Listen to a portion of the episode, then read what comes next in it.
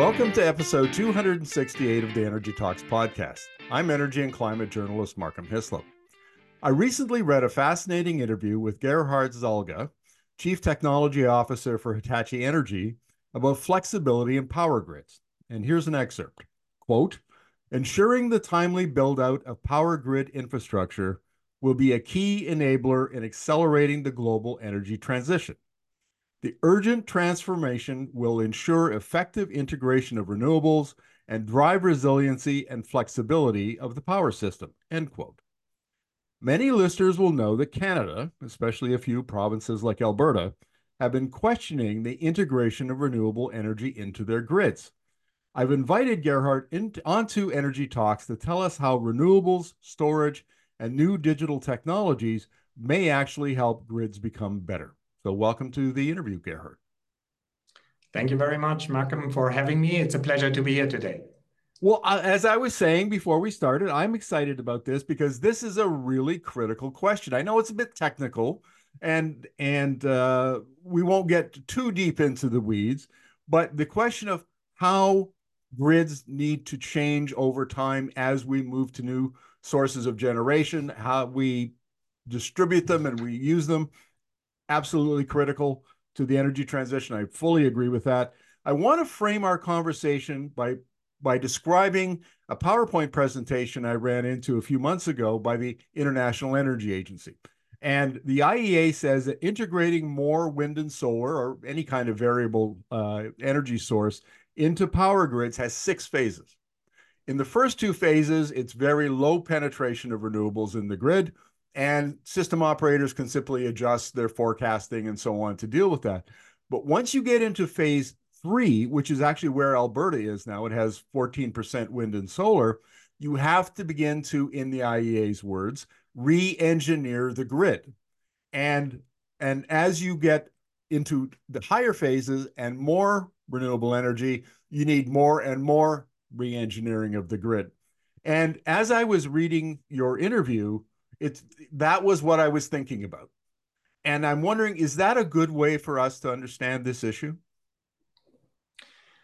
Yeah, it's uh, uh, definitely here. Uh, the the IEA is describing that in a very good way, and um, maybe to to illustrate that uh, that a little bit more, what's happening and why. First, uh, the first point is it's very important um, that we are talking really here about the variable renewables, wind and solar. Um, this is different for hydropower, which of course in, in North America and Canada is a very important element of the energy transition as well. Um, because uh, linked to the hydropower, there is then uh, rotating machines which are operating uh, inside the power system in the well-established way. So we are really talking the variable renewables, wind and solar. And why are they different? Maybe uh, one minute on that one. Uh, because they don't come with a rotating mass behind, which is providing one of those elements which need to be managed, which is inertia. And I come in a minute to that. So, what the IEA has in mind, like all technical experts around the world, is a stepwise uh, approach of changes, which is coming by this change from rotating machines to the variable frequency devices like wind turbines, which obviously have changes in rotational speed, or even solar PV, which is coming then as a, as a DC without any rotational element at all. And uh, when you look into how this stacks up in uh, when when you come to higher shares of these variable renewables, you are entering uh, technical challenges, which we can name uh, very clearly, and then later on explain also in this uh, in this chat here.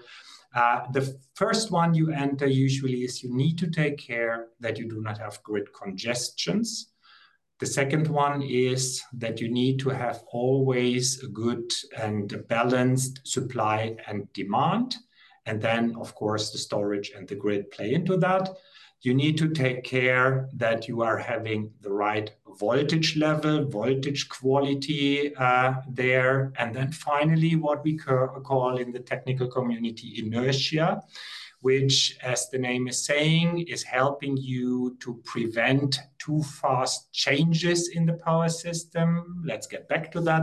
And finally, when you have really, really high shares of those variable renewables, you also need to take care that in fault cases, you still have enough short circuit currents. So let's let's dive in in the next uh, 10, 20, 30 minutes into that deeper. Okay. Um, perhaps the way to address this is is to compare how power grids uh, are currently set up uh, with to accommodate all of the variables that you talked about, uh, uh voltage and inertia and so on, and then how that changes once we introduce variable renewable energy sources into the grid.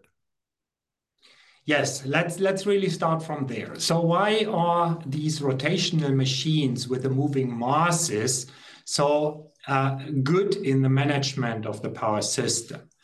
First reason is because uh, if the rotational speed of such a machine, uh, which is then driven by either a, a thermal process or the water power, uh, then uh, what, what is linked physically to the rotational speed of such a machine is the frequency of the system. So the 60 hertz or the 50 hertz, depending on where you are in the world, um, that is physically linked to the speed of the machine. So as long as you keep the rotational speed constant, you have your frequency constant, which is one of the key parameters of a power system. Now, uh, on top of that, if uh, you have any changes in load, which in an electrical system, in a power system, always means you have a change request also on your generation side, then those machines work automatically against that because this rotating mass wants not to change, and that keeps your frequency stable. But still, if you force a change by a higher and higher load, this machine, you drive the thermal process or you pump more water into the turbine, and by that, you keep the frequency stable.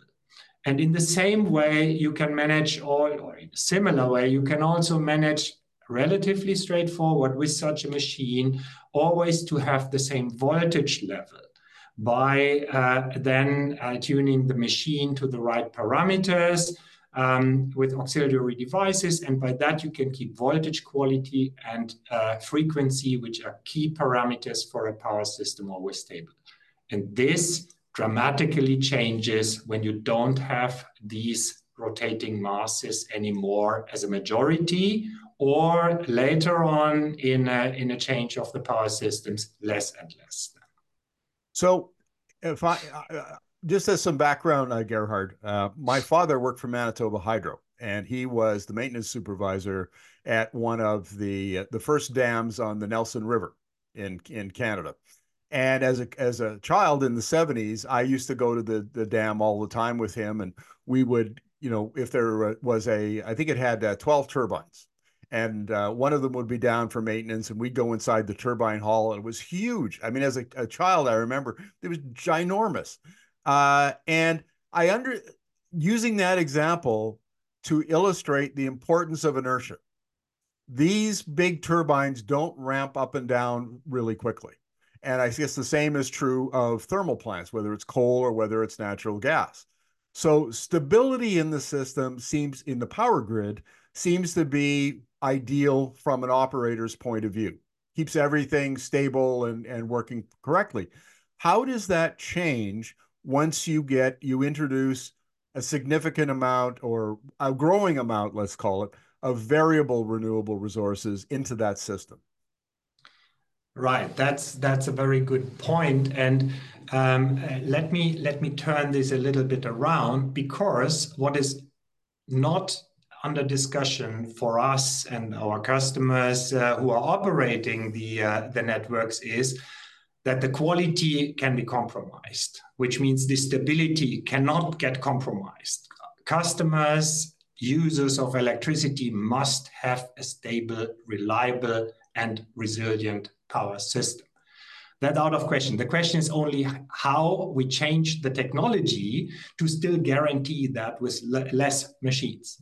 So, and that means those functionalities which we discussed a few minutes ago, uh, we need to substitute by other new technologies. And those technologies are power electronics and digital control based. And one uh, key example on how we do that is by using a power electronics technology, which we call grid forming converters. That name is already a little bit self-explanatory with, the, with this grid forming, uh, that that should and it is really describing that this converter is not just connected and a converter is something which can uh, create this or, or have this 50 or 60 hertz frequency and then connect it on the other side to something which is dc or any other frequency like we said before with the wind and the solar so this grid forming capability is already telling you that it can always form this frequency, really create it. And that is an emulation from software together with the power electronics to make that possible. And it is possible by injecting energy into that converter in the way that we are creating practically a virtual machine. Yeah, and actually that name also exists in the technology space. We are creating virtual machine functionality by using power electronics, by using control, digital control, and in combination with energy storage elements. So if I understand this correctly, Gerhard, and I, you know, for a number of years now, I've heard about how the power sector was being revolutionized by these new technologies and and I wondered, you know, what exactly new technologies we were talking about. And it turns out some of them are power electronics, and uh, so you create the the inertia that was created by rotating mass in hydro dams or or thermal plants now gets created digitally, virtually by software and and these other technologies you're talking about. It, and and that keeps the grid stable and it can adjust to the variability of your generation. Have I got that more or less right? Uh, one element you were missing, which is the storage element. And the store, because you need to inject also some energy, obviously, because in a rotating mass, there is energy stored. Yeah. So you need to replace this energy storage now by other storage. That can be capacitors, that can be supercapacitors, that can be batteries, depending on what exactly you want to achieve. So you are combining exactly as you said, the power electronics with the digital control plus another storage element, which is not a mechanically rotating mass. Where are we at um, globally, but I guess more specifically in North America? Where are we at with this transformation from the old grid that relied on on these, you know, hydro and and thermal and so on, to the to this new grid? Are we in transformation? Are we are we in in the midst of a change? Absolutely. And uh, there are different areas in, in North America because there is not one comprehensive uh, North American grid. It's uh, it's only loosely connected in between those uh, those different areas, but still there is pretty high shares of variable renewables already achieved also in many parts of the North American grid today. And uh, when what what we look at from the from the technical side is not necessarily how much energy over the year is produced by uh, variable renewables. What is for this non-discussable uh, security of supply important is the most difficult minute or hour in the year where you have the highest relative share of wind and solar compared to the momentary load. And those moments in year 23, for example, in some of the North American grids, for example, in the CAISO or SWPP or also ERCOT, were reaching already levels which are above a momentary uh, percentage of 60%. And obviously, the grids could manage, could handle that. And uh, so we can see that also in North America, and that is fortunately valid for many area, uh, regions of the world, there is over time already a lot of these new technologies coming in with each and every upgrade or new installation. Of course, the grid operators are investing uh, future oriented and they are looking forward to install really future fit uh, equipment system solutions and also digital management, which is supporting to manage that, so that security of supply is taken care of in all stepwise uh, approaches towards more and more variable renewables. I, I want to ask a specific question about the Western Canadian grid because it's a bit unique in that uh, of the four Western Canadian provinces, so you have British Columbia in the west, uh, and then you have Alberta and then Saskatchewan and Manitoba. Manitoba and BC are both hydro provinces. They get almost 100% of their power from hydro. The two prairie provinces in the middle uh, have traditionally relied upon coal, and now they've replaced a lot of that coal with gas. And they're but they have excellent wind and solar resources. The problem, well, one of the solutions that's been proposed is there's very little east-west trade of electricity between those four provinces.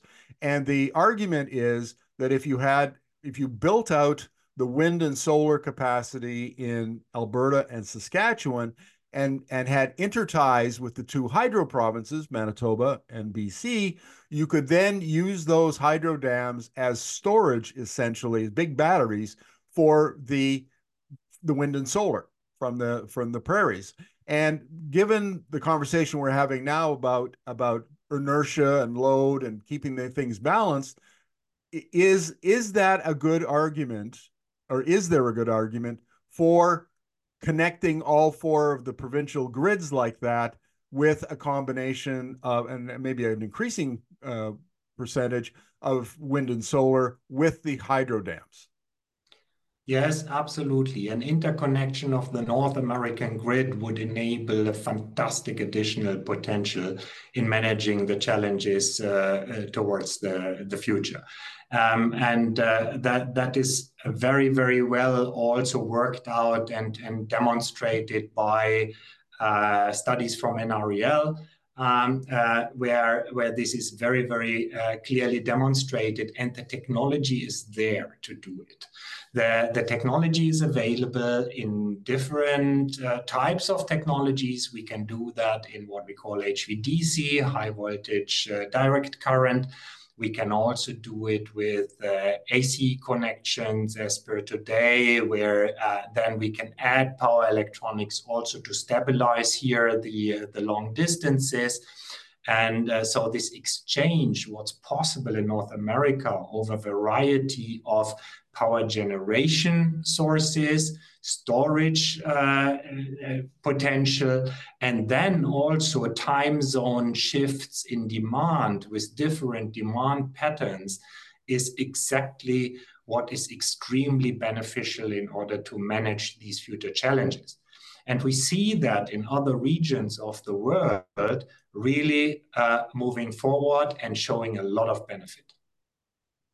Maybe you could explain in a little more detail the time zone change, because I've heard Americans talk about this in particular, that as the sun moves from the east to the west, then solar power declines at different times uh, in different areas of the country.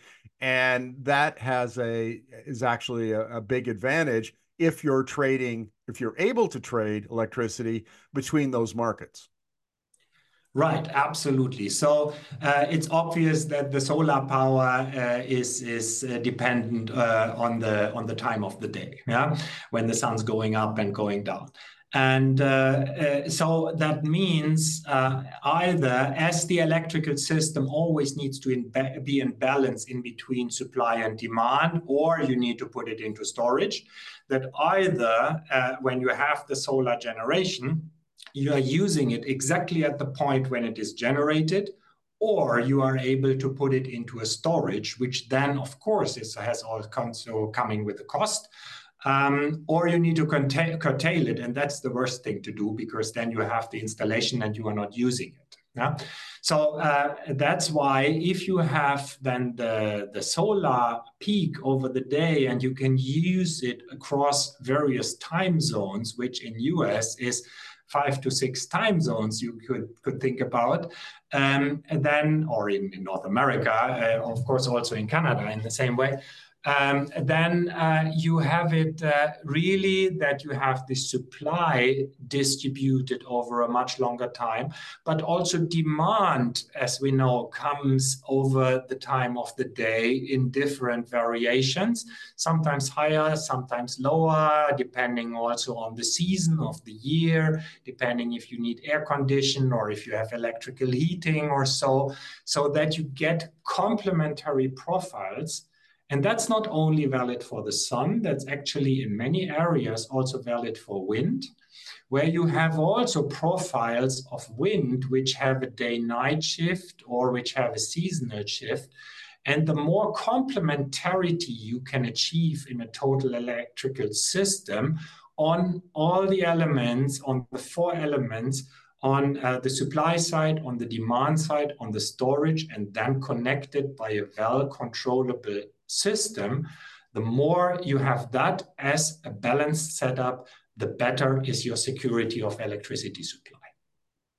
Gerhard, the Alberta uh, Premier has been claiming uh, recently in public comments that for every megawatt of wind or solar capa generating capacity, you have to add a megawatt of, uh, of uh, backup generation capacity, whether it's wind or maybe it's uh, uh, coal, maybe it's uh, gas.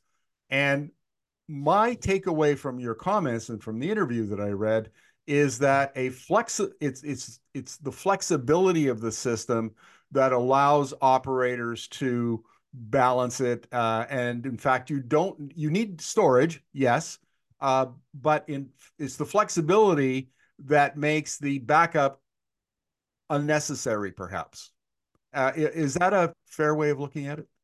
Yeah, they, uh, absolutely. It's it's absolutely in the right direction. You you can illustrate that uh, quite nicely when you look into the extremes.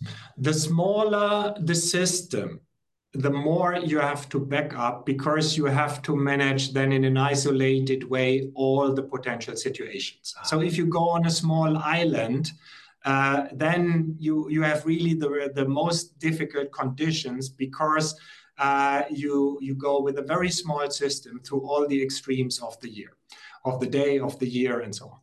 But and that, on the other hand, shows already the potential what we just discussed on the North American continent, uh, where it's large, where it's complementary in terms of all the sources and the, the potential, and the more of this complementarity you can you can introduce, the better you are usually already balanced, and the better you can then also share backup power, but also you need less of it because you are already complementary as a natural consequence of your setup.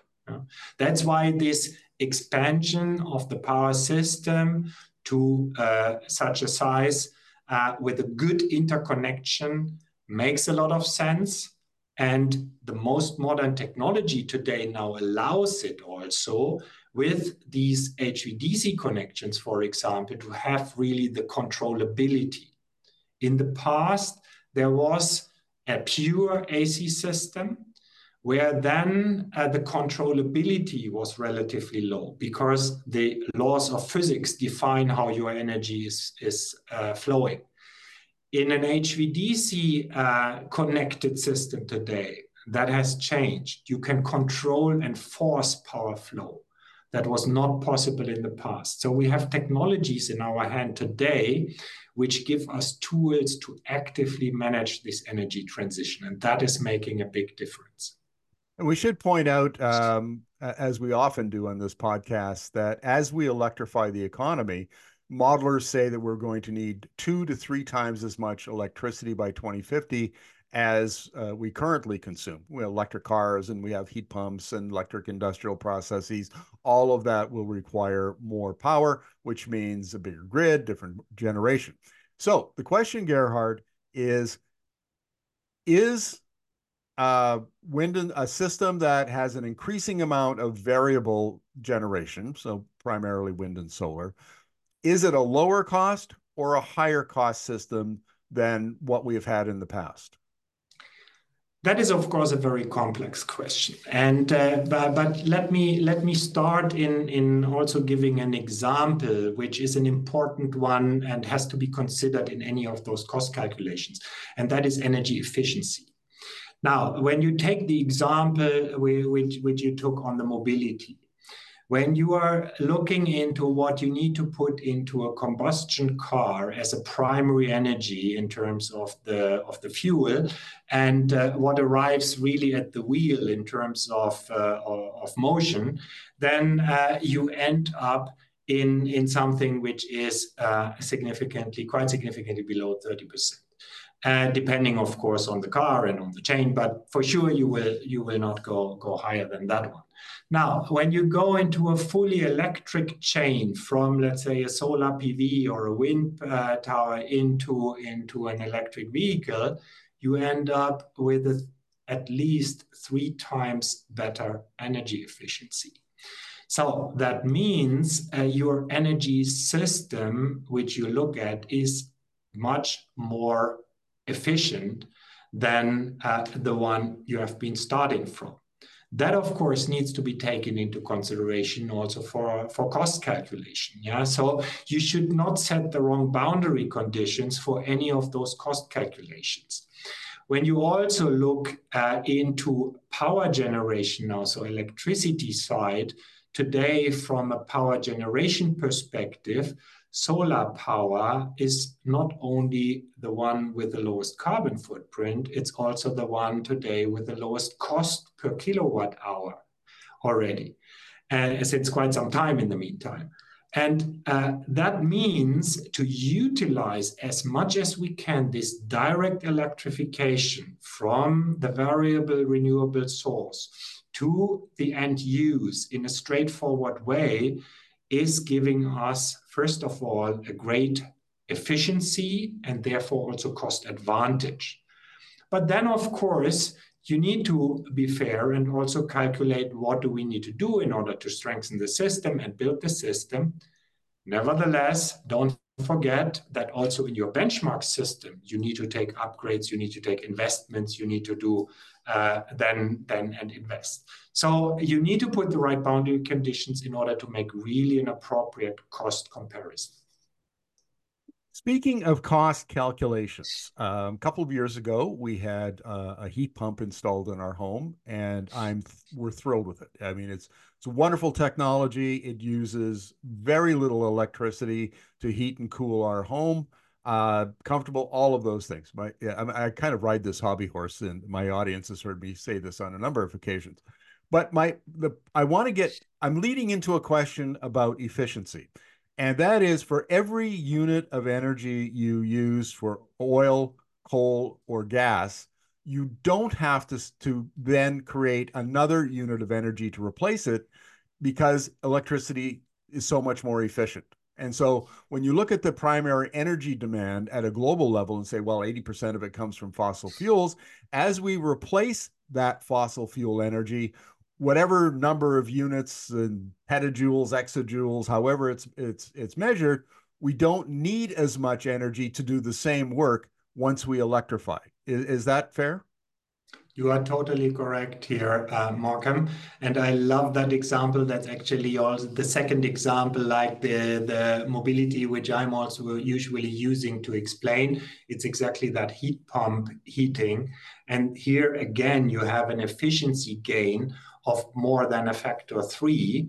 And and the reason mm. is you really change the paradigm of the of the system in a way that you are not using the electricity for the heating like what you do with the gas but you're using the electricity to make the heat from the environment outside environment of your house usable for the house by compressing it yeah, so you are changing and expanding the total system where you source the energy from, and, and that is a fantastic thing. And, and most modern heat pumps are extremely energy efficient.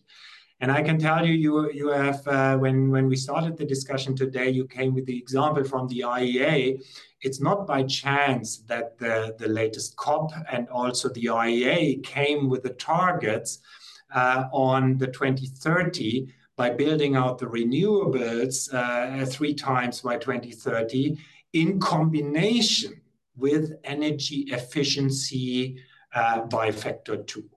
And uh, these are examples which exactly are underlining what you said in the in the question um, that we are having to put into the future energy system less uh, energy into the system compared to what we use finally at uh, at the user side. Now, given your role within Hitachi, Gerhard, I'm assuming that you have conversations with system controllers, policymakers uh, around the world. And everybody has, you know, given their different circumstances and the different condition of their grid and and the history of it and so on, they all have different issues. But is it fair to say that the world has agreed, uh, countries, particularly um, advanced economies like Canada and the US, have agreed that this is the system we're moving towards? that it will be uh, different than the one we've had in the past. Our grids will be different. Our sources of generation will be different. We'll integrate old ones, but as we expand, we're going to be adopting mostly the, the variable, the wind and, and solar uh, resources. And is there a consensus about this? Yes. And this consensus is going uh, far beyond the um, uh, well-established and mature economies. It's also in the in the growing economies, and uh, and and so that understanding is there, the commitment is there, but of course the pathway to get there is different for the different regions and countries of the world. And uh, but but the good news really is the technology to start that journey and do it fast and scale it up is available. And what's missing is something we can develop while we are ramping up. This ramping up, this pathway will not be a sprint, it will be a longer journey. Uh, and uh, we have to develop technologies while we are on that journey. We do that. We are committed. Other technology supply uh, providers are committed but also um, the, the, all the parties which you mentioned are committed. Um, but we need to find the right and appropriate pathways for the various countries and regions of this world. But one thing is clear, what we just discussed now in, in uh, this podcast here, this uh, creating complementary electrical power systems which uh, which go and really consider in a comprehensive way these dimensions of supply, of demand, of storage, and a controllable system using the most modern technologies. This common denominator is valid everywhere. My uh, we'll wrap up the interview this way, uh, Gerhard. My takeaway from our conversation is that on the generation side, we have the new technologies. It's low cost and it's clean and and so we have wind and solar. I mean, I saw a quote the other day. I think it was from Wood Mackenzie that uh, Chinese uh, solar panel manufacturers are now down to like 12 cents a watt. I mean, it's getting incredibly cheap and forecast to become cheaper. We've got that. We've got the generation technology. My, I think you've made a pretty clear case that we have the system, we have the new technologies, we have to transform the grids to handle this variable uh, uh, resource. The the bottleneck here, I'm guessing, would be policy policy frameworks, regulations, uh, from well from from governments and and I suppose from maybe from utilities. Is is that a is policy and regulation a bottleneck in this process? Um, again, there is not the, the one answer for the world, of, obviously. Yeah.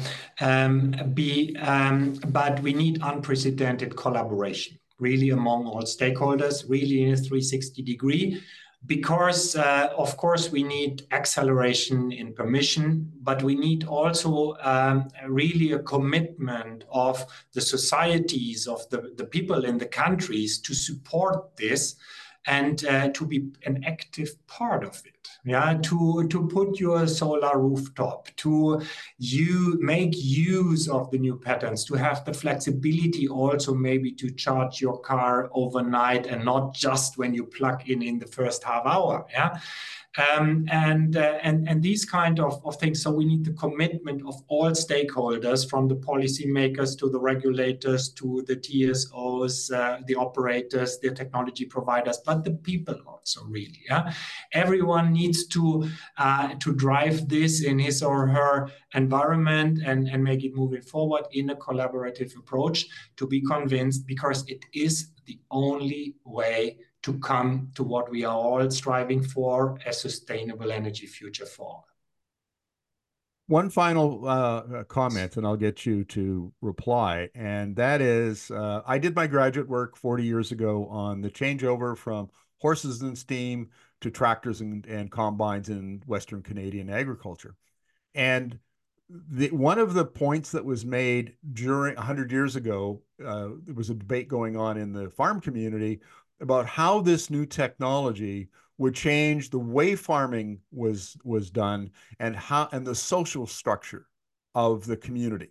And some people thought it was a good idea, and some people thought it was a bad idea. And so they had this very vigorous debate because they were moving from a, a an economy based on on animals and, and coal to one based on the internal combustion engine and petroleum. And they intuitively understood that that was a different, soci- different society. And over time, the debate got resolved, and they agreed that they were that that was a, power farming was a good thing. It became the foundation of modern agriculture in Canada and other places like the United States and Europe and and so on. That's well understood.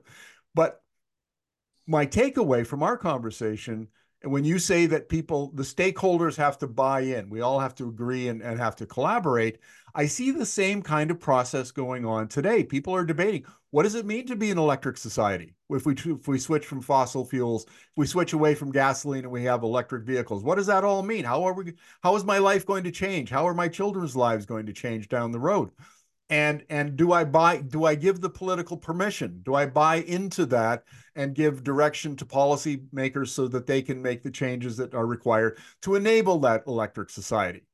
Is that is the transition that we're going in maybe analogous to the one we went through 100 years ago where it's not just build the power system? I mean we're really talking about a different way of living a different way of doing things yeah, um, absolutely. I mean, the, that's the the storyline of of human uh, uh humans overall and mankind is is a permanent change. Yeah, and and and of course we are also doing that. And uh, I um, I want to cite one statement which I, um, I, I was listening to earlier this week when we were celebrating actually the 50th anniversary of IEA in uh, in Paris one of the um, um, of the, the ministers there, of the leaders, really said, uh, "I don't even want to think about what it will cost us if we don't do it."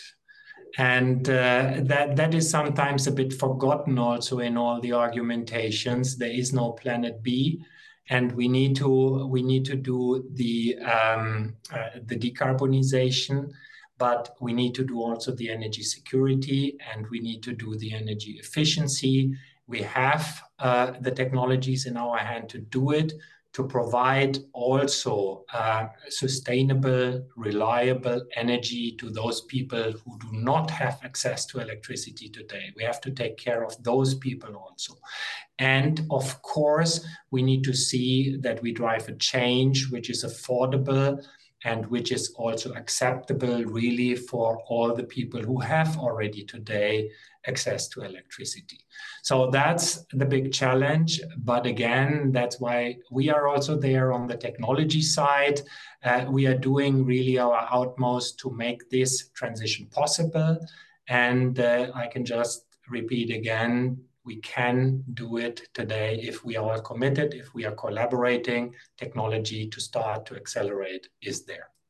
Well, on that note, we'll wrap up. Gerhard, thank you very much for this. I think this is one of the most uh, insightful interviews I've ever done, but also one of the most hopeful ones because you uh, answered a question that many people have, which is Is the technology ready? And my takeaway from your comments is that yes, it is. And we have the we have not just the technology, we have the technical expertise, we have the technical capacity.